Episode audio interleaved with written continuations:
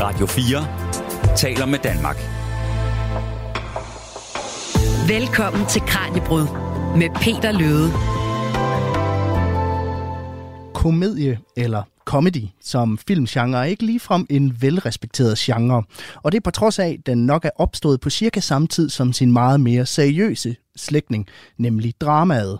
Og det er meget sjældent, at komediefilm bliver nomineret til Oscar, og det er som regel noget, som seriøse skuespillere styrer udenom, for ikke at blive set ned på. Og dog, for komediefilm har selvfølgelig udviklet sig gevaldigt fra sin spæde start og til i dag på både godt ondt. Tænk bare på øh, forskellene mellem evighedsmareridtet i Groundhog Day fra 1993 til den akavede Borat fra Kazakhstan, der snød alt og alle i 2006, og op til den absurde, magtkritiske Triangle of Sadness fra 2022, som i øvrigt var nomineret til en Oscar for bedste film i år. Komedie handler ikke kun om at falde på halen, få en flødeskumslagkage i hovedet, eller misforstå sociale kontekster. Det er ikke kun pik, patter og andre platheder. Det kan også være så meget andet. Det vigtigste er, at det er sjovt, og selv det er subjektivt. Komediegenren er kort sagt en kompleks størrelse. Men for tvivl ej, det er netop det, vi skal blive klogere på i Kranjebrud i dag. Start så småt med at varme lattermusklerne op, vær opmærksom på bananskralder på gulvet og gør dig klar til at spendere den næste times tid i komediegenrens tegn. Du lytter til dagens Kranjebrud. Du lytter til Radio 4. Og som enhver god komedie, så skal man starte med at få etableret filmens hovedfigur, der oftest er den, der leverer grinene. I dagens kontekst er det dig, Andreas øh, Halskov, ekstern lektor ved Aarhus Universitet og lektor på og redaktør på filmens tidsskriftet 19 eller 16 9. Ej, det var noget værvrøvl, jeg fik sagt der. Om ikke andet, så er vi i hvert fald videre. Er, er du egentlig sjov, Andreas? Og det, det er jo ikke noget, man selv kan svare på, egentlig er det det, men øh, jeg tror, nogen vil synes, jeg er sjov, mere eller mindre frivilligt, øh, men øh, ja, i den her sammenhæng, så vil man jo ret hurtigt komme til at lyde utrolig støvet og kedelig og nørdet. Det er i hvert fald også, under alle omstændigheder, uanset om folk synes, jeg er sjov eller det modsatte. Jeg er sikker på, at mine børn synes, jeg er sjov på den der lidt kiksede måde, eller mm. lidt platte måde, eller lidt faragtige måde. Men øh, jeg tror, jeg kan være morsom, ligesom så mange andre mennesker, og så kan jeg være tør, og når vi kommer til at sidde og tale om og behandle og analysere komik som genre, så er det jo nærmest en grundregel, at man slår komikken ihjel i det øjeblik, man dissekerer den. Sådan er det cirka. Ikke også? øh, og, men det vi kan gøre, det talte vi jo om inden programmet. Om ikke andet, så kan vi smide noget, et laugh track på undervejs, så kan vi da skabe nogle mærkelige akavede situationer. nu må vi se, om der bliver, der bliver brug for det, om det bliver så kedeligt. Men som du selv siger, så når man begynder at forklare en joke, så, så forsvinder ideen lidt. Men jeg har et afklaringsspørgsmål. Der arbejder med det her manus, altså, jeg var fristet til at kalde det comedy og ikke komedie, fordi komedie ser jeg jo på en eller anden måde som noget bredere, mens comedy for mig i hvert fald er en, er en filmgenre. Men er det bare en, en anglificering, der har gjort sit indtog på mit sprogbrug, eller hvad tænker du? Øh, det ved jeg ikke, om det er, men jeg har aldrig set et behov for at kalde det øh, comedy, fordi det, det, fordi det er ikke, jeg synes, det er unødvendigt. Det hedder jo en komedie, altså på dansk, men, men jeg kan godt forstå, altså, hvad du mener. Altså, man kan sige, måske kan vi sondre ligesom på dansk mellem komik og komedie. Mm. Komik øh, øh, finder sted i rigtig mange film. Vi talte også tidligere, at, øh, da du og jeg talte med hinanden om, at Øh, at ligesom der kan findes øh, spændingselementer i mange film, men ikke alle film er en thriller eller spændingsfilm, så findes der jo komiske eller humoristiske elementer i rigtig mange film, så komik det eksisterer over det hele i medielandskabet, men egentlige komedier, det er film eller øh, hvad kan man sige, komedieserier er så serier, der er viet til det, hvor selve komikken er det allervæsentligste. Ikke? Og, øh, og det er ikke en let ting at afgrænse. Og så er det, at vi kommer tilbage til det, du så fint sagde i din præsentation, at det har jo været sådan den den lidt miskendte eller underkendte stedsøster eller stedbror øh, hele tiden. Komikken har eksisteret altid, og komediefilmen går tilbage til de aller tidligste film, der overhovedet var inden for en øh, filmisk kontekst, ikke? og har selvfølgelig eksisteret som genre helt tilbage fra sådan noget Aristofanes eller sådan mm. noget i litteraturen, ikke? men har aldrig haft den der karakter af lødighed. Vi kan jo gå helt tilbage til Aristoteles og til poetikken, og så kan, ved vi, at der findes forskellige genrer, og de genrer ligger i et hierarki, og i pikken og tragedien er anderledes lødige og vægtige genrer. De tager alvorlige problemstillinger øh, frem end komedien, som er sådan lidt mere let og gemytlig i det. Ikke? Og nu ved jeg ikke mange år som underviser, vil jeg sige, som en sidste lille øh, indskud, så ved jeg, at, øh, at at man kan godt, man kan hurtigt blive regnet som, øh, som let, bare det, at man giver det en humoristisk indpakning. Ja. Hvorimod, hvis man rigtig gerne vil fremstå sej og med meget ethos fagligt, så skal man i virkeligheden bare trække tempoet ud og gøre det en anelse mere langmodigt og virke meget seriøs og støvet, så er der i hvert fald ingen, der klandrer en for at være for letbenet. Nej, så det er simpelthen en måde også at, at gøre det tunge lidt lettere på. Hvornår ser vi i, altså for første gang komedie i, i filmform? Ja, det afhænger af, hvad vi definerer som en komedie. Ikke? Også de tidlige film, mange af dem havde jo det grundlæggende den grundlæggende kvalitet. Her taler vi om film fra slutningen af 1800-tallet. Det, ja. det, det, det er diskutabelt, hvornår filmen opstår. Ikke? Også, de fleste mener, at filmen opstår sådan regulært i sådan noget 1895. Er der nogen, der siger, at de første film kommer med Lumière's film i Grand Café i Paris i 1908, øh, eller 1895, den 28. december. Men altså, der er film fra før det, og også en af dem, som man regner som den første filmkomedie. Okay. Du skal jo tænke på, de, de film her, de har, de har jo et format, der har at gøre med, hvor lang kunne filmen være. Man kunne ikke splice film sammen, man kunne ikke klippe film, så film, de havde det, når spolen var slut, bum, så var filmen slut. Så mange af dem er jo optrin. Mm. Altså, og det passer jo fint til komik. Fordi min komik jo faktisk er sådan optrinsbordet. Ikke? Vi kommer tilbage senere. Ikke? Oh, teaser, cliffhanger. Vi kommer tilbage senere til sådan noget Monty Python, der bygger på optrin og optrin og optrin. Nogle af de tidlige 40 sekunder lange øh, film har primært karakter af komisk optrin. Øh, helt tidligt 1894, altså før man mener, at de sådan film for alvor fødes, der er der en Edison-film, den er så altså instrueret af William Dixon, men det er ja. en Edison-film, der hedder Fred Odd Sneeze. Det, der sker i den film, det er, at en mand nyser. Altså, det er måske begrænset, hvor fantastisk sådan side-splittingly funny det er, ikke? Men, øh, men altså, men, men det menes, at vi er en slags komedie, og, øh, og vi kender det jo egentlig godt. Nu nævnte du det her med at falde i bananskralder som sådan en slapstick eller farsekomisk mm. aspekt. Vi kender jo godt det med, at en slår en prut eller en nyser. Det er egentlig stadigvæk måske, det kan godt være, at prutten ikke er, at vi regnes som kunstnerisk sådan lødig komik, men altså ikke for noget. Prutten virker stadigvæk, ikke? Altså, mm. og pick up hat og humor, som du nævner, der er stadigvæk der er nogle grundlæggende elementer. Så her har vi et nys i Fred Odd Sneeze. Det er det eneste, der sker.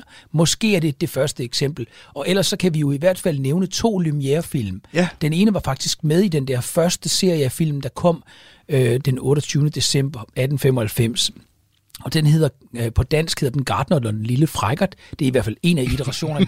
okay, der menes ja. at være cirka, øh, altså den hedder egentlig La Roseur Rosé, havevanderen, der bliver vandet.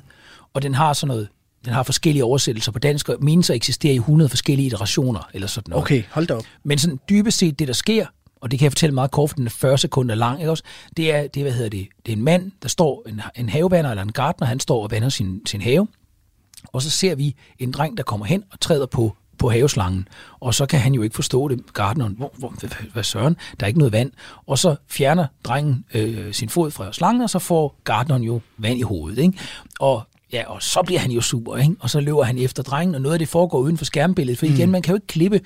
Og så til sidst fanger han drengen, og nogle af, de her versioner af filmen slutter med, at drengen får vand i hovedet og bliver straffet for sin ja, sådan fuldstændig utidig opførsel, og andre slutter med, at han får en endefuld. Ikke? Og dermed så har vi det er det første eksempel på den cyklus, man kalder den, den frække dreng, mm. som var sådan en, en cyklus af små humoristiske optrin, hvor en dreng gjorde noget, han ikke skulle, og blev straffet for det. Og så er der den sidste, man kan nævne som sådan man kan sige, en tidlig, tidlig ja. komedie kommer selv samme, cirka selv samme år, jeg tror, mener det 1895, 96 eller sådan noget, der hedder, øh, hvad hedder det, Chapeau au Transformation, altså, øh, og det er også en Lumière-film, den handler i alt væsentligt, det er næsten en slags nytårssketch, lavet som film. Okay. Den handler om, at en karakter sidder i billedet, der er ikke nogen handling, men altså, det er det, der sker. Og så, så indimellem så dukker han sit hoved ned under billedrammen, så vi ikke kan se ham, og så kommer han op fra under billedrammen, og så har han fået en ny hat eller en næse på. og det, altså, det er jo sjovt på lidt samme måde, mm. som når vi mødes til nytår og har en fjollet hat eller et eller andet på. Mm. Men det lyder jo nærmest som om, altså det er jo enormt korte format. Det lyder nærmest som noget af det, man ser på TikTok nu om dagen. Altså øh, rigtig, rigtig kort sketchformat på en eller anden måde. Ja, og det er ikke, det er, jeg tror endda, du er inde på noget, som jeg tror mange vil sige, det, det er faktisk det, der er i spil lige nu, at øh, de der gamle, gamle, gamle former, de forsvinder jo ikke, de finder bare nye medier, der giver mere mening. Mm. Og du har ret, altså, øh, jeg er selv en af dem, der falder ned i den der øh, endeløse afgrund der, og sidder og ser de der på Instagram Reels. Jeg er så ikke på TikTok, men, og det er nu altså ikke, fordi jeg, jeg er hoppet af. Jeg har aldrig været der. Men, men det er det samme øh, format, ikke? Ja, ja, og det er typisk igen et eller andet helt fjollet og fjollet, som øh, er hurtigt aflæseligt. Og hvis ikke det er hurtigt aflæseligt, så har man jo hoppet videre, så har man jo scrollet videre. Så du har da ret, der er et vist element af cirkularitet. Det er klart, man går ikke i biografen for at se en 40 sekunder film med en mand, der nyser, eller en mand, der skifter hat og ser fjollet ud. Det, det, det, er, der ikke, det er der ikke power nok i til en hel film, men det kan passe til, ja, sociale medier. Men nogen, jeg forbinder med den tidlige altså, komediegenre, det er jo også nogen som Charlie Chaplin og Buster Keaton og sådan noget. Altså, hvilken betydning har de for, for genren? Ja, relativt stor betydning, hvis ikke uendeligt stor betydning. Altså, der, det er jo rigtigt, at når vi så taler om, at komediegenren som en reel filmisk genre, den udvikler sig, så taler vi jo om 10'erne og 20'erne. Mm. Øh, vi taler om sådan, øh, måske allerede lidt i nullerne, men for alvor i 10'erne og 20'erne, der begynder genren at udvikle sig. Og øh, hele filmen og filmsproget er jo blevet udviklet, når vi kommer til sådan noget 1910'erne midten. Nogen mener, at fra 1905 til 1909, der får vi egentlig knæsat de fleste spilleregler filmisk set, men filmen udvikler sig jo fortsat helt frem til 1917. Fra 1917 af, så taler man om, at man har den klassiske Hollywood-film frem til 1960, så, så vi er i, hvad kan man sige, the bedrock, vil man nok sige, mm. med, en, med, en, med en lidt sagt tvivlsom dansk, ikke? Altså, vi er i, vi er i filmens vugge. Ja, men filmen, der hvor fundamentet for formen bliver lagt simpelthen. Lige netop, og der, og der får vi nogle ret centrale øh, folk, der er med til at skabe den her form for slapstick-komik, og som bliver øh, fuldstændig centrale øh, for de film, sådan så de, de ikke bare en, de inkarnerer filmen, det er dem, der skaber filmen, det er dem, der er i billedrammen, og det er dem, der bliver stemplet på filmen, og det er typisk, er det netop sådan nogle falden på halen komedier, men som heller ikke blot skal kaldes falden på halen komedier. Det er ikke kun fjol. Øh, det er gakket, og det mm. er sådan umiddelbart sådan noget med en, der hænger fast i en dør måske, men der er også, øh, selv inden for den genre, kan man se en bevægelse. Så altså, jeg bruger faktisk nogle gange nogle af de her film til at øh, illustrere, hvordan udviklingen er i den tidlige film, og der kan det både være sådan noget som altså en fantastisk tidlig film, altså der er sådan en, øh, Charlie Chaplin har sådan en klassisk tidlig Chaplin-film, der hedder, der hedder One, One AM, og, øh, og det er sådan mest noget med en fuld mand, der prøver at komme ud af en bil, og så sidder han fast i døren, og hans jakke bliver ved med at hænge fast. Sådan typisk Chaplin, mm. øh, som jo har en karakter. Han spiller også på scenen på Vaudeville, som han nu spiller også i film, den her Tramp-figur, og som bliver central for hans komik. Det er jo en meget fysisk komik. Ja. Det handler om det, man kalder sight gags og sound gags. Altså, det er, nogle, det er nogle visuelle gags. Det er sjovt, at han falder og sådan noget, og, og vi kan godt mm, gøre lidt grin med det, men han er faktisk ret god til at gøre det på en måde, der mm. virker meget autentisk. Og så kommer vi til sådan en som Buster Keaton, som jo udover at have det der stenansigt, der bliver en del af hans komik, han er nærmest sådan på en måde faderen til det, vi kalder deadpan-komik Og han er også kendt for sine vilde stunts, ikke? Jo, fuldstændig. Og en af dem, der viser det, det er One Week, der kommer ikke mange år senere, øh, og som er helt fantastisk humoristisk, ikke? og han hopper op på et tag, og han skal ned til hende damen, og vi krydsklipper imellem mm. ham, og så damen, der er i bad nedenunder, ikke? og sådan noget, og så taber damen sæben, øh, og så i det, hun skal til at tage sæben, så rejser hun sig fra badekarret, og så går det op for hende, der er et kamera, og så dækker hun sig til, for vi skal jo ikke se hendes bryst og sådan Det er sgu da utroligt, mm. undskyld mit, øh, mit sprog, det er utro, utrolig opfindsom, ret humoristisk øh, øh, ting, hvorpå de også øh, sådan forholder sig til lærredet og sådan noget, og så ender han selvfølgelig med at falde ned gennem skorstenen og ned til damen, som i mellemtiden er kommet ud, og på den måde så, så sker der ikke noget grænseoverskridende, men øh, en utrolig sådan, sjov måde at arbejde med forvikling, med klip, med kamera, med karakterer, der, øh, der er opmærksom på kameraet. Og fra det kommer vi så til 1923, og så kommer vi til den, der hedder Safety Last, ja. der jo er en Harold Lloyd-film, en tredje af de øh, fuldstændig centrale slapstick-komikere i den periode. Og det er simpelthen et mesterstykke. Tale af, om stunt og tale om tidlige filmtekniske elementer. Og hvis folk ikke kender den, så kan de jo tænke, hvad er det allerfedeste ved Tilbage til Fremtiden? Noget af det er nok klokketårnen, hvor han mm. hænger der. Det er taget fra uh, Safety Last, og der er ovenikøbet en reference til Safety Last med et ur ja. knyttet til filmen allerede i åbningssekvensen af Tilbage til Fremtiden. Så det er ligesom en, en komisk, moderne, genreblandende film, der, der, der sender et velkendt nik tilbage til noget af det, der var med til at skabe genren. Og det er også en af de film, du har taget med på din, din top 5, som vi skal dykke ned i senere i, i programmet. Jeg kunne godt tænke mig at høre, inden vi går videre, altså det lyder jo som om det, øh, det på det her tidspunkt defineret enormt meget af visuel komik, men det hænger vel også sammen med, at det er stumfilm på det her tidspunkt? Ja, ja, ja, selvfølgelig. Der er jo ikke, øh, vi får først sådan noget optisk og magnetisk, magnetiske lydspor i slutningen af 20'erne. Mm. Hvad betyder det for komediegenren, at det kommer? Til at starte med, så er der jo rigtig mange, der er bange for, at komikken vil ødelægge filmen og gøre filmen bare mere naturalistisk og sådan noget. Men, men, men lyden kommer jo til at spille en væsentlig rolle og også blive en stor del af komikkens øh, grammatik. Altså, man kan for eksempel, vi kommer nok senere ind på ham, ikke, men man kan ikke forestille sig den franske mesterlige ko, øh, komiske, øh, hvad hedder det, komedieskaber Jacques Tati, uden at tænke i lyd, fordi det med, at nærmest al lyd, han konstruerer i sine film, er Foley-lyd. Han har lavet al lyden som praktiske effekter, og nogle gange stemmer den dårligt overens med, men er i fuldstændig synkroni med billedet, og det er faktisk en del af humoren. Så hvad hedder det? Øh, øh, jamen, når først man ligesom har vendet sig til, at der er lyd på de her film, en gang i løbet af 20'erne, starten af 30'erne, så finder man jo også ud af, at lyden faktisk kan meget mere end blot at være en del af, at vi nu dokumenterer den virkelighed, der findes derude. Man kan faktisk bruge den som et stilgreb, og, den, og det var derfor, jeg sagde tidligere, så bliver det pludselig også sight, øh, det bliver både sight og sound gags. Og det gælder også for nogle af for eksempel Chaplins tidlige lydfilm, at, at nu bliver det også lyden, der er en mm. del af humoren. Og øh, ja, det, så, så det er en del af det, det spilleregister, der er. Et andet element, som de fik introduceret de her tidlige film ud over, det var det farsakomiske, som vi selvfølgelig kender helt tilbage ved, han har sagt, øh, sådan noget tidlige tegneseriestriber og endnu længere tilbage. Så fik de også introduceret et element, det jeg nævnte det her med, at nogle af de her, de havde egentlig etableret en karakter eller en komisk persona øh, på scenen, mm. som de trak med ind i filmen. Øh, og det kalder man hvad hedder det, comedian comedy. Ja. Altså at, hvad hedder det, øh, komikerkomedien, kunne man kalde det. Altså det her, hvor en komisk person er etableret i et medie, og, og nu trækker man ind i et nyt medie. Vi kan jo, for moderne eksempel, så kan vi jo tænke på øh, sådan noget som, hvordan Anders Madsen havde etableret en række af sine komiske mm. øh, personligheder på, øh, på scenen som del af sin stand-up, som så senere bliver en del af hans øh, tærkelige knibe og det ene og det andet. Vi kan også tænke på sådan en, som vi kommer ind på senere, Sacha Baron Cohen, hvordan at, at Borat var etableret helt tilbage i hans øh, Daily G-show, og senere tilflød filmen. Så der er et eller andet, Woody Allen har også gjort det, det her med, at man har en karakter, man egentlig har afprøvet på scenen, finder ud af, at folk synes, den er måske gemytlig og sjov, den her karakter, mm. og så flytter man den ind i et andet medie. Og øh, lad os prøve at bevæge os væk fra Chaplin og Keaton, fordi der er ingen tvivl om, at alt det her det har haft en kæmpe indflydelse på, på genren efterfølgende. Men måske så er det oplagt i den forbindelse også at dykke ned i nogle af de kendetegn, som vi forbinder med komediefilm. Du lytter til Kranjebrud på Radio 4. Mit navn er Peter Løde, og jeg er dagens straight man her i Kranjebrud, der handler om komedie som filmgenre. Min gæst er Andreas Halskov, og Andreas, vi skal jo tale om komediefilmens kendetegn, og der er det her med straight man jo også en ret gennemgående ting. Kan du starte med at forklare, hvad det er for en dynamik, den spiller ind i? Jo, det er jo sådan en del af sådan en double act, som man kalder det, ikke? At det er meget almindeligt, man i komedier, man har gjort det som en fast ting i sitcomen, men det er egentlig noget, der findes i mange former for komik, at man, øh, man har en karakter, som er fjollet, øh, som tit mislykkes, og sådan er kikset, og så har man en, der er lidt mere ja, straight, altså øh, en, der sådan er lidt, øh, lidt mere normal i det.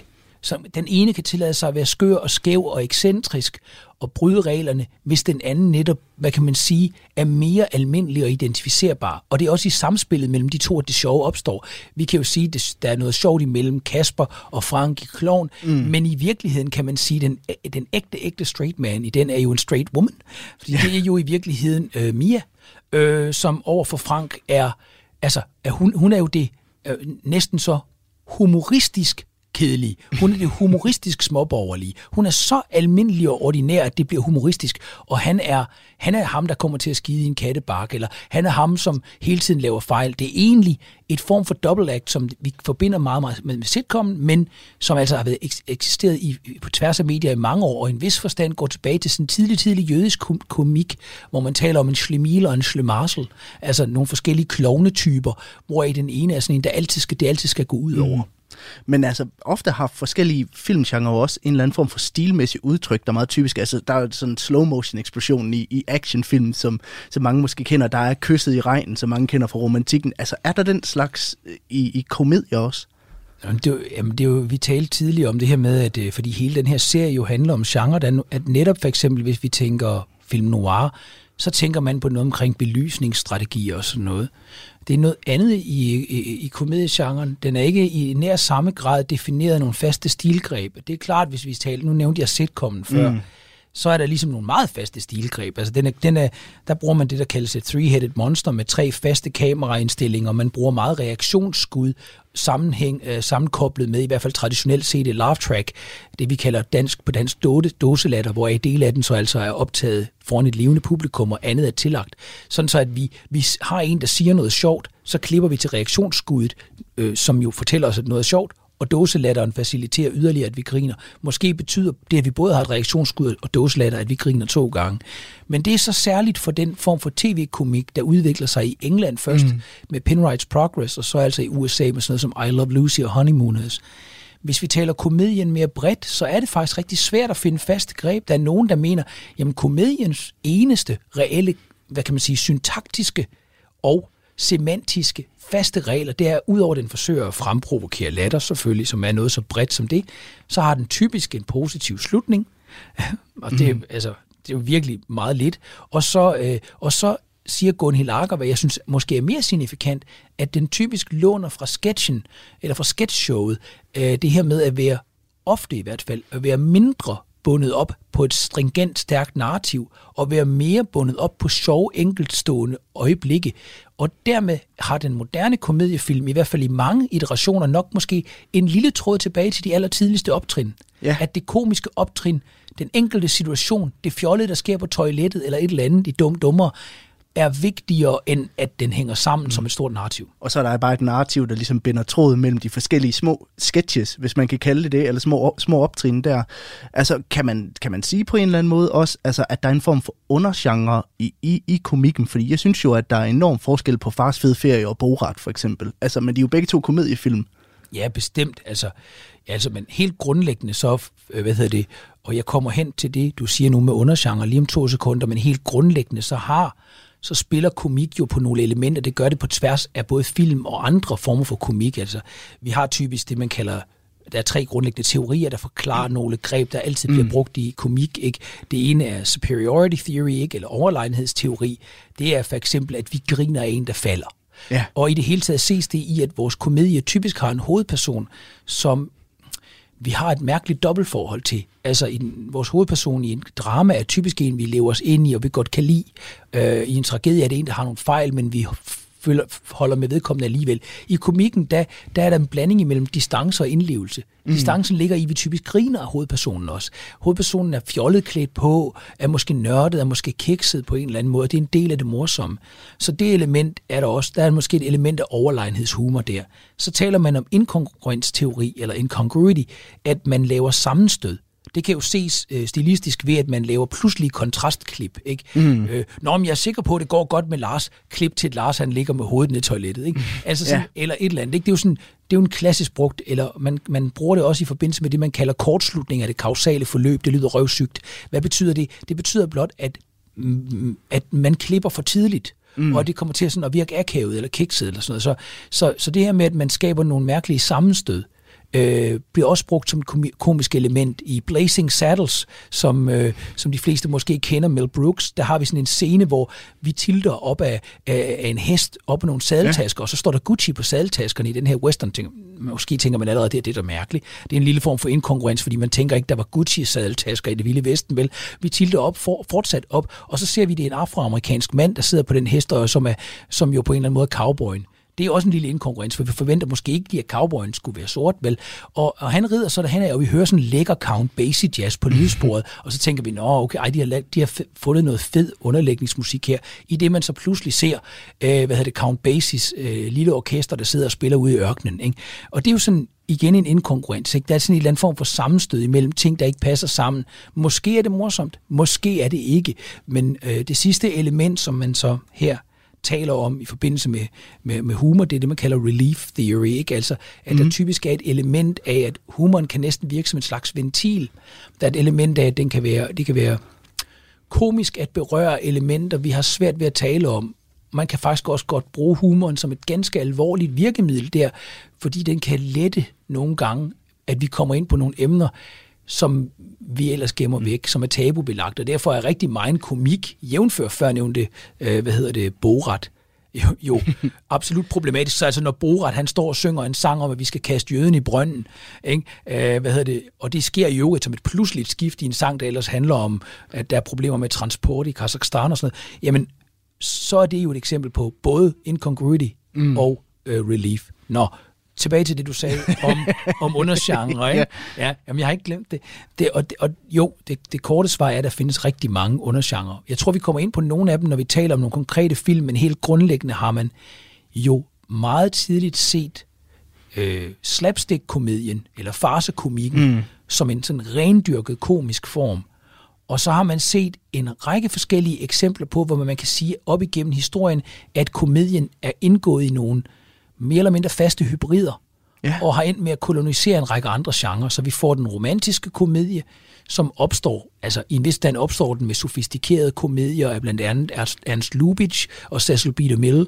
No, nogle går helt tilbage til 10'erne, men for alvor bliver genren populær i 30'erne og 40'erne.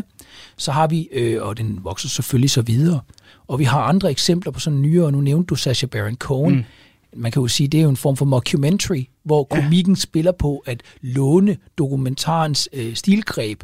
Ikke? Øh, det bliver en del af komikken. Så det er en parodi?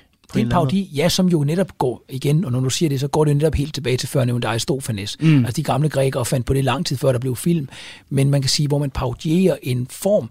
Spoofen som genre er jo også en parodisk genreform, der igen hviler på et kendskab til en konkret film eller en konkret genre, så der er masser af eksempler på, øh, på komedier. Man kan jo også godt tale om måske nogle af de mere øh, seriøse typer komedier, eller dem, der typisk bliver regnet for mere alvorlige, det er dem, der har et element af politisk eller social satire i sig, fordi de ligesom sådan adresserer nogle alvorlige problemer i samfundet, eller øh, nogle mærkelige menneskelige tendenser, mm. øh, og, øh, og dermed har de et eller andet på hjerte. Det er ikke bare fjol. Og øh, jeg tænker nu, hvor vi har fået afklaret, hvorfor ting er sjove, og øh, hvad der ligesom ligger bag det her komediebegreb, så skal vi måske prøve at se nærmere på nogle af de film, som du har udpeget til at være nogle af de vigtigste inden for den her genre. Radio 4 taler med Danmark.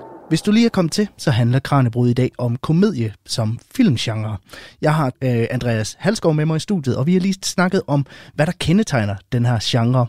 Og inden da, der snakkede vi om, hvordan den her genre den startede oprindeligt. Men inden programmet overhovedet blev, blev skrevet, og inden jeg satte mig ned og skrev det her manus, der stillede jeg dig en ret svær opgave, nemlig at udpege fem, vi kan kalde det hovedværker inden for komediegenren. Var, var det en hård opgave?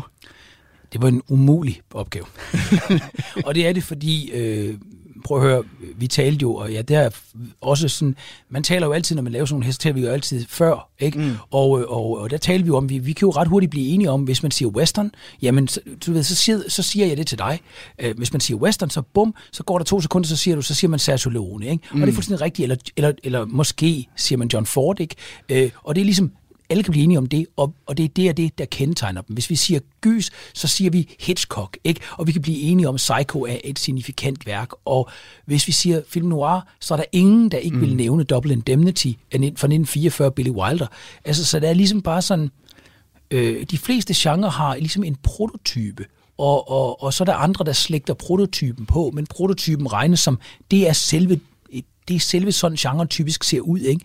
Og, øh, og så har den nogle, ligesom den har nogle faste greb, så er der også nogle meget klassiske, kanoniske værker. Og der er komedien, fordi den, måske fordi, at komik findes i mange film, så det er svært at afgrænse til at starte med. Måske fordi den ikke har så fuldstændig defineret greb heller som andre genrer, mm. øh, og fordi den måske også i det hele taget har en anden agtelse i samfundet, så er det faktisk sværere at udpege fuldstændig faste, sådan, hvad kan man sige, det her, det er hovedværkerne. Men du er du kom frem til fem alligevel, og så må vi tage et par bobler med os, hvis, øh, hvis, det, hvis det viser sig at være nødvendigt. Men jeg tænker, lad os gå igennem dem kronologisk. Den første, det er Safety Last, som vi har talt om før fra 1923, med Harold Lloyd i, i hovedrollen. Hvad er det, der kendetegner den, og hvorfor har du taget den med i dag?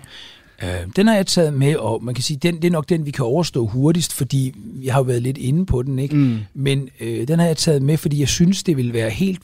Der er jo to ting, jeg ligesom tænker skal gøre sig gældende ved sådan en liste. Og prøv at høre, Øh, jeg vil endda ønske, at der er nogle lytter, der bliver skide sure på mig, fordi jeg, jeg sidder også derhjemme, når landsholdet bliver udtaget og tænker, hvorfor er Josef Poulsen med, eller et eller andet. det er bare umuligt at definere, ikke? men det, jeg synes, der er to ting, der skal gøre sig gældende. Det skal være film, der ligesom repræsenterer en, et spænd, både historisk og nationalt på en eller anden måde. Og så skal det være film, der også kan noget forskelligt. De skal være komiske mm. på forskellige måder. Og Safety Last er måske ikke en film, der vil få folk til at hyle af grin i dag. Men det er faktisk en film, man kan vise sine øh, elever i skolen, mm. eller man kan vise sine børn, ligesom man kan vise dem Chaplin og Keaton, og øh, de vil godt kunne se noget i den. De vil nok synes, den er lidt vel lang, fordi det er en regulær film, det her, men, men det er halsbrækkende stunts, det er en utrolig sjov leg med klipning og med optiske illusioner. Mm. Falden på halen komik og forviklingskomik på en måde, der er meget sigende for 1920'erne, og som øh, jo tegner et fuldstændig væsentligt spor op igennem filmens historie. Altså, så det kan jo godt være, som du siger... Ja, vi talte jo om, at uh, Tilbage til fremtiden blandt andet uh, trækker på, på referencen til den, ikke? Jo, hele afslutningssekvensen, det er som taget ud af Safety Last, ikke? Og øh, vi talte tidligere om, det kan godt være, at film, og det kommer vi også tilbage til, er blevet komiske på indimellem, at kan man sige, dele af artfilmen har taget komikken til sig, mm. ikke? så vi kan tale om sådan lige fra kunstkomik. Men selv inden for det er der jo slapstick-elementer. Altså Triangle of Sadness, som vi kommer tilbage til, noget af det sjove deri er jo, at de brækker sig i stridstrømme, og det er jo en form for moderne, øh, og i øvrigt falder ud over det hele på, øh, på båden der. Det er jo en del af skibet, det er jo en del af, hvad kan vi sige, det er jo en del af den slapstick-komik, som trækker tråde tilbage til, til Harold Lloyd, og jeg kunne lige så godt have nævnt en, en øh, altså jeg kunne lige så godt have nævnt en, en Chaplin-film. Altså, mm. hvis jeg skulle vise en konkret tidlig sekvens, der skulle illustrere, hvor fed humor Chaplin laver. Det kunne jeg have gjort fra næsten samme periode, The Idle Class. Så, ja. det, så er det der, hvor vi ser ham fra ryggen af, hen ved pianoet, øh, og, og ryggen den hopper sådan lidt op og ned, ikke, mens han har armene helt ind til sig, og man tænker, han græder. Og vi, og vi ser, at han holder et billede, og, og, og, og på billedet kan vi se en kvinde, vi tænker, hun, hun der er sket i et eller andet. Mm. Og så vender, eller vi tror, han holder et billede, for vi har set et billede, ja. godt. Så vender han sig rundt, og så viser det at han står og, og hvad hedder det, og, og mixer en cocktail. Ikke? Og sådan, altså sådan, han er utrolig stor bevidsthed om, hvad vi ser, hvornår vi ser det, hvad man blokker for seeren, og hvad man revealer. Det kommer tilbage fra dem. Så at tale om slaps, eller tale om komik inden for film, uden at tale om slapstick eller tidlig farsekomik, vil være urimeligt. Og der er Harold Lloyd en af de tre helt centrale. Og det er også det, vi, derfor vi omtalte det som the bedrock, eller fundamentet i, i den her genre tidligere. En anden, du har taget med for at gå videre, nu har vi diskuteret Safety Lars lidt uh, tidligere, det er den her Annie Hall fra 1977. Altså, hvorfor har du taget den med? Ja, det har jeg gjort, fordi øh, jamen, den tror jeg egentlig, de fleste vil regne som en klassiker. Ja, det er en, det er en Woody Allen-film, ikke? Ja, det er en Woody Allen-film, og jeg var i tvivl om, øh, af alle mulige andre grunde, om Woody Allen var sådan en, vi skulle gå udenom. Øh, og bare roligt, jeg skal nok lade være med at tale om Bill Cosby senere. Øh, men øh, selvom han jo faktisk også er vigtig for komikken, men altså, hvad hedder det? Øh, Annie Hall er... Øh, er sådan et ret væsentligt eksempel på den romantiske komedie. En, en form for den romantiske komedie, som, som udvikler sig i 1970'erne, men man kalder nervøse romancer. Mm. Romcom som genre, det kalder man det jo i dag, romcom, det, det, den går i virkeligheden øh, helt tilbage og udvikler sig som sagt for alvor i 30'erne og 40'erne, blandt andet med den film, der i øvrigt er en af de største Oscar-vindere nogensinde, It Happened One Night, der mm. vinder alle fem hovedpriser, altså bedste skuespiller, bedste skuespillerinde, bedste manuskript, bedste instruktør, bedste film. Bum. Ja. Og det er en romcom. Det er sådan en af dem der, hvor den filmgenre, den opstår for alle. Man kaldte dem screwballs tilbage ja. i tiden. Hvorfor? Fordi de taler hurtigere end mig. Det er fyne replikker hele tiden, og det er sådan replikskifter, typisk der bliver brugt som sådan, hvor der er et element af fløt, fløt nedenunder, ikke mellem kønnen, ikke? Så vi er hele tiden lidt sjove, vi laver hele tiden vidige comebacks, og der er hele tiden sådan en undertoner, frække undertoner, erotiske undertoner i det. Og den genre kommer selvfølgelig frem, også fordi det er en tidlig lydgenre, mm. så her kan man virkelig bruge dialogen, men det er også en genre, som spiller på ja, en blanding af komik og det romantiske eller tiltrækning mellem, mellem typisk mellem kønnene. Det er meget sjældent, det er to mm. samme køn i den her periode. Og øh, så er der jo det her element af, at øh, at man i de 30'erne ikke rigtig kunne sige, og 40'erne ikke kunne sige og gøre alt, hvad man ville. Der var en produktions, et produktionskodex, der stillede vis, hvilke begrænsninger. Så alt det seksuelle, det frække, ja. det skulle komme i undertoner. Ja. Ikke? Man skulle tale om ankelkæder, eller man skulle, øh, man skulle ligesom få det smidt ind sådan stille og roligt. Og det, der så sker ved den genre i 1970'erne, med blandt andet, og måske væsentligst, Woody Allen's Annie Hall, det er, at øh, man kalder det nervøse romancer, fordi her er vores hovedperson pludselig sådan en, jeg nævnte det her med jødiske mm. klovne, Ja. pludselig er det sådan en, en schlimil eller en Kleinman-figur, en, en lille, øh, typisk sådan en lidt øh, petty mand, mm. altså lille både af sind og af type, øh, typisk begavet intellektuel, men også sådan lidt kajtet og lidt klodset og lidt nørdet og, mm. og, og, sådan, og lidt neurotisk i det. Typisk Woody Allen, ikke? Jo, jo, Woody Allen er kommet til sådan i at blive billedet på det, men det er virkelig en, en klassisk øh, jødisk figur, som han bruger der, og den får han bare udtrykt sammen med Diane Keaton, som jo er hende, der ligger titlen, eller navn til titlen, ikke? det er hende, der er Annie Hall der i på den fantastiske måde. Og lad mig tillade at nævne tre korte eksempler ja. fra den. Øh, det første er nemlig et eksempel på, hvordan vi i denne her romantiske komedie har et, et, et throwback til de tidlige comedian comedies, eller de her komikerkomedier. Ja. Fordi vi har sådan set Woody Allen, der taler direkte til kameraet. Øh, Woody Allens karakter, eller er det Woody Allen? Fordi det er, jo, det er jo den samme type, som man kendte fra stand-up-scenen inden filmen. Så her spiller filmen, den forankrer os sådan set. Nu er vi inde i en Woody Allen-film. Nu Ja, for så- Woody Allen var komiker inden også. han var kendt som komiker, og her taler han så om, at han har ikke lyst til at være del af en klub, der kunne tænke sig en som ham som medlem. Ikke? En, en, en, en, en, ko, en komisk kommentar, som han mener kommer fra Groucho Marx. Marx-brødrene kunne man måske også have nævnt som sådan væsentlige i forhold til lydkomikken, ikke? og så måske også Freud. Så der har vi ligesom komikerkomedie-elementet. Ja. Og så har vi det andet, det er når øh, en anden fantastisk sjov scene, det er når, når de står i kø ved en øh, biografforestilling. Han vil have en med i biografen, og de står i kø, og der er en anden lang kø, og bag dem står der sådan en, lidt ligesom mig, ikke? sådan en, der underviser på universitetet i film, og er bare røvkedelig og taler lidt for højt om sin viden. Og og Woody Allens karakter synes, ej, det er irriterende, hvorfor skal han stå og tale, ikke? Og der er en taler, taler, taler, og, og så pludselig, så, øh, så, så, så tager ham der om bag i køen, så går han op til Woody Allen, så siger han, må jeg ikke godt tale? Og så tænd, vender han sig mod kameraet og kigger på publikum og siger sådan, "Øh, kan jeg ikke få lov at sige noget her? og så går Woody Allen hen og siger jamen, altså, øh, til kameraet, jamen nej, altså fordi du taler, at det er da skide irriterende. Synes I ikke også, det er irriterende? Og, og, og, og det sjove af det hele, det er, at du ved ikke noget om det, du taler om. Du taler om, om Marshall McLuhan, og du ved ikke noget om det. Og ud fra skærmbilledet, der står Marshall McLuhan, så, så hiver Woody Allen Marshall McLuhan ind i billedet, og så fortæller han til ham der manden inde i biografen, du forstår ikke en skid af noget som helst. Og altså, så det er sådan, den bryder også med en masse illusioner, mm. øh, og er på den måde sådan næsten, en- kunne næsten være sådan lidt Monty Pythonsk på nogle måder. Og så er der det sidste eksempel, det er, hvor de står på balkongen, og de er lidt interesserede i hinanden, men kan ikke finde ud af at sige det. Så alt det, de taler om, Annie Hall og øh, Elvis Singer, eller Woody Allens karakter, det er, at de taler om, Nå, hvad for noget laver du? Og så siger de sådan nogle almindeligheder. Men de bliver tekstet med det, de faktisk tænker. Ja, Altså, så det, der står nede i subteksten, eller subteksten er egentlig skrevet i så underteksten. den leger også med det her filmelement, altså at bruge de elementer til at skabe komik. Bestemt, ja. Så, så når der står nedenunder, og jeg, jeg, og jeg har bare lyst til at komme i seng med en, ikke? Eller så, det er ikke det, der står, men, men, men altså, når underteksten dybest set faktisk er undertekst, mm. altså, den fortæller os jo faktisk, hvad de reelt tænker, så har vi en sjov inkongruens imellem det talte ord og det skrevne ord, og det er jo så en del af komikken. Jeg synes, den skulle med, fordi det er, ja, den er afgørende, både for udviklingen af den romantiske komedie, der stadig er en af de største genrer, øh, og også fordi den netop rummer nogle meget filmiske greb. Og nu kommer vi faktisk til at springe lidt i kronologien, fordi vi skal tilbage til 1958 til den næste, nemlig den, der hedder, og det er på fransk, Mononcle. Ja, mon oncle. Mononcle, ja. Hvad, hvor, altså, hvor var du taget den med? Altså, jeg, jeg, jeg tænkte, vi skal i hvert fald have Jacques Tati med. Mm. Og øh, så, så kunne man nævne Mon Oncle. Den kan jeg rigtig godt lide, min onkel. Jeg kunne også have nævnt Playtime, som er en hver lydelsker vil elske den film.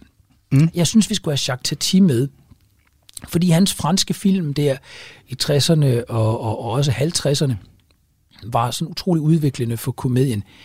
Øh, Mon Oncle er lidt en social satire, og det er også, altså, hvor han også lidt gør grin med de rige, men på en meget fin måde. Og så er det et, øh, et forrygende eksempel på, hvad der sker, når man netop laver al lyd som praktiske effekter og lægger ind over, så han har karakterer, der, øh, der går, men, mm. men, men på lydsiden hører vi en, øh, en koklokke eller, øh, eller alt muligt andet, og det lyder jo ikke som om det er sindssygt sjovt, men det er det faktisk, fordi det er, det er lavet næsten som med en dirigents præcision. Altså det er lavet som, var det Mozart, ikke? nærmest ikke?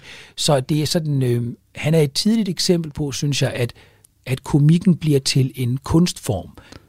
Og, blev, de blev meget populære øh, netop for det sociale element, men har, har, har, hvad kan man sige, en eller anden form for staying power i kraft af det øh, hvad kan man sige, kunstneriske aspekt.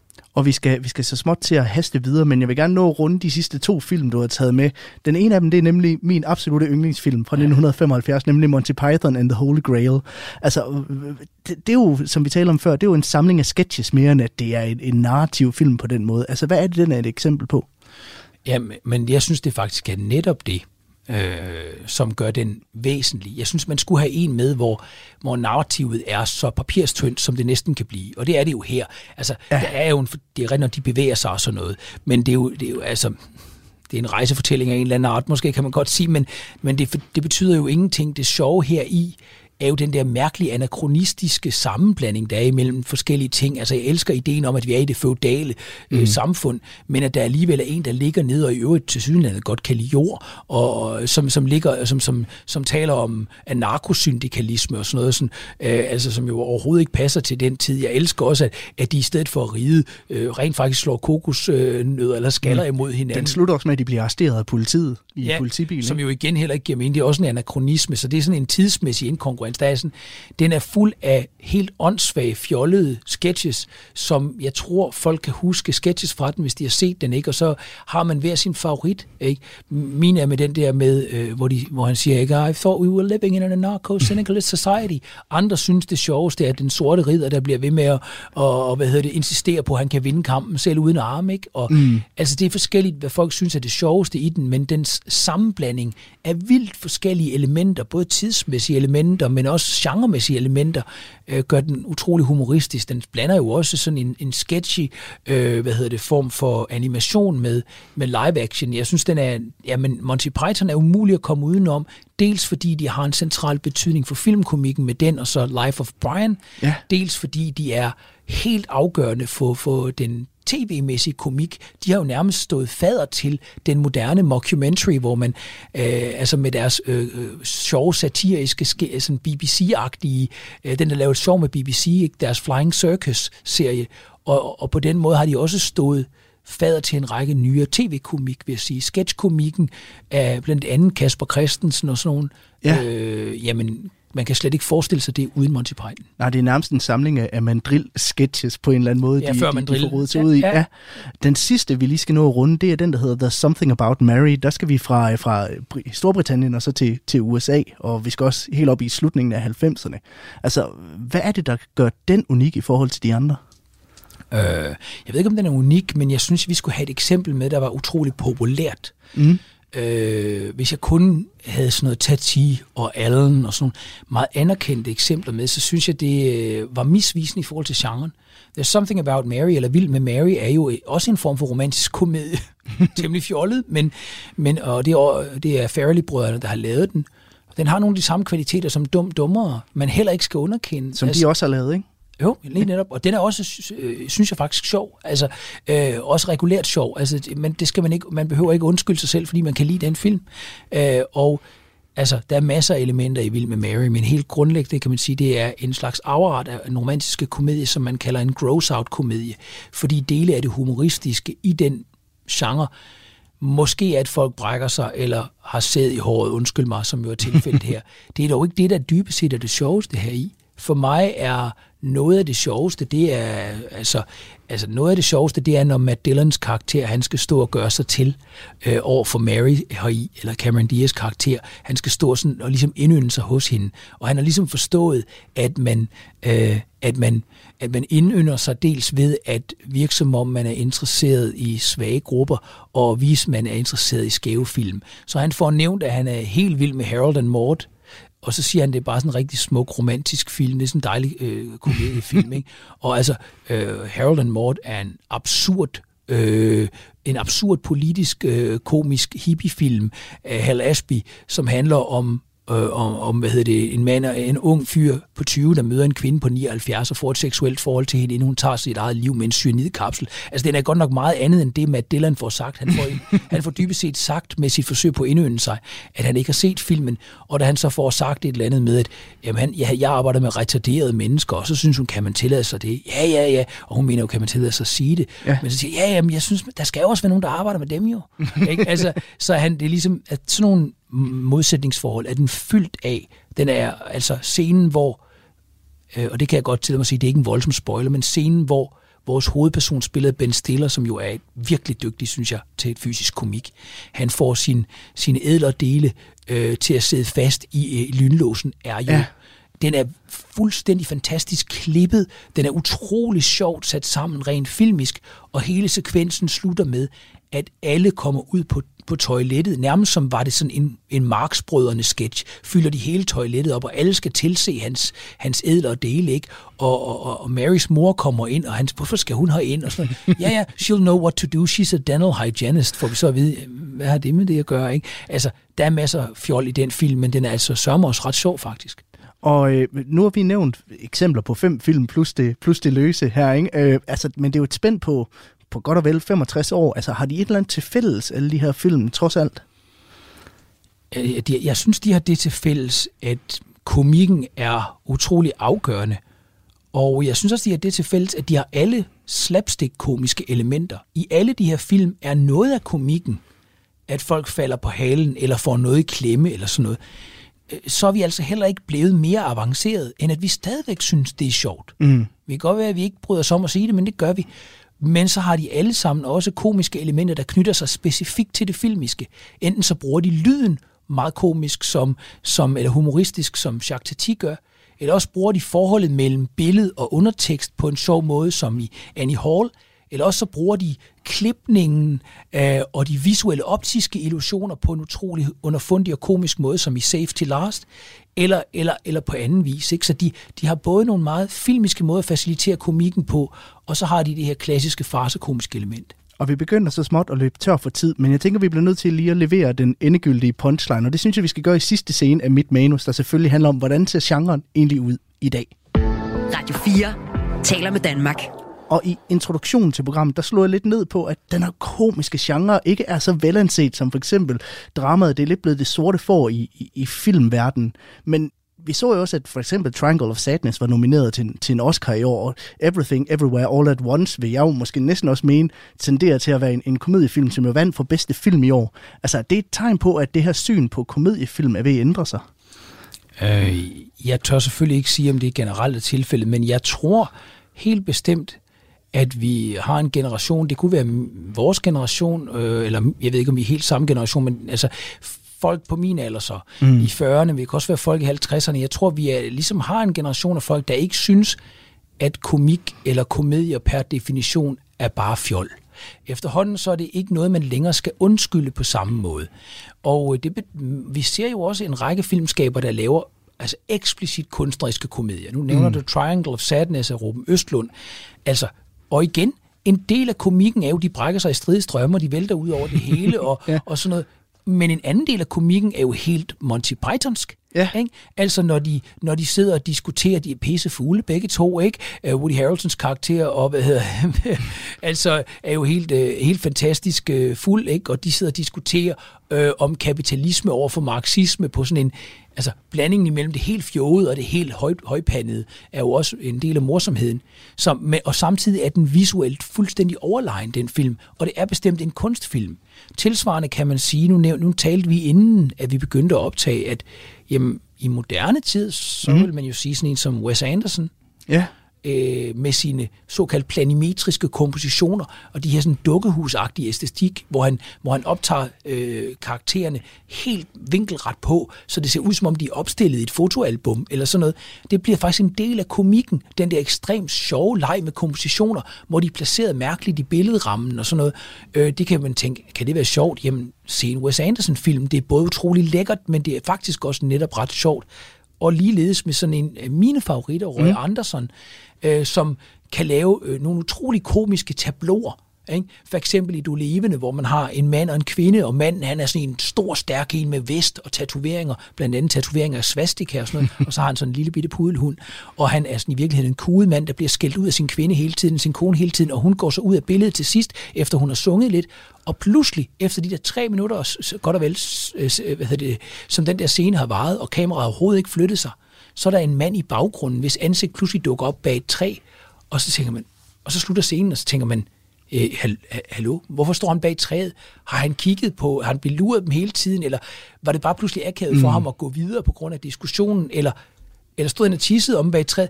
Alle de spørgsmål er uforklaret. Da, da, det er kompositionen, det er den kunstneriske komposition, der faktisk skaber komikken. Så, så uh, Roy Anderson, Wes Anderson øh, er eksempler på, øh, sammen med Ruben Østlund, at, at komiske tabloer, eller at selve hvad kan man sige, den filmiske stil er blevet en del af komikken i dag, og det er måske et udtryk for, at komikken er en, øh, en genre, som flere har, hvad kan man sige, givet sit kærlige kram. Det er ikke bare en stedsøster længere, nu er det måske en mere øh, anerkendt øh, del af familien. Og øh, det tænker jeg, det bliver den sidste punchline her fra Andreas Halskov, ekstern lektor ved Aarhus Universitet og redaktør for filmstidsskriftet 16.9. Så fik jeg sagt det rigtigt i den her omgang. Tak fordi du gerne ville være med i dag. Selv tak. Lytter til Kranjebrud på Radio 4. Jeg hedder Peter Løde. Husk, at vi sender Kranjebrud alle hverdage her på Radio 4. Så hvis du har en idé til et emne eller et spørgsmål, som du gerne vil have eksperternes svar eller forklaring på, så skriver du bare ind til os. Det er som altid på kranjebrud radio4.dk. Nu er det tid til nyheder. Programmet er produceret af Videnslyd for Radio 4.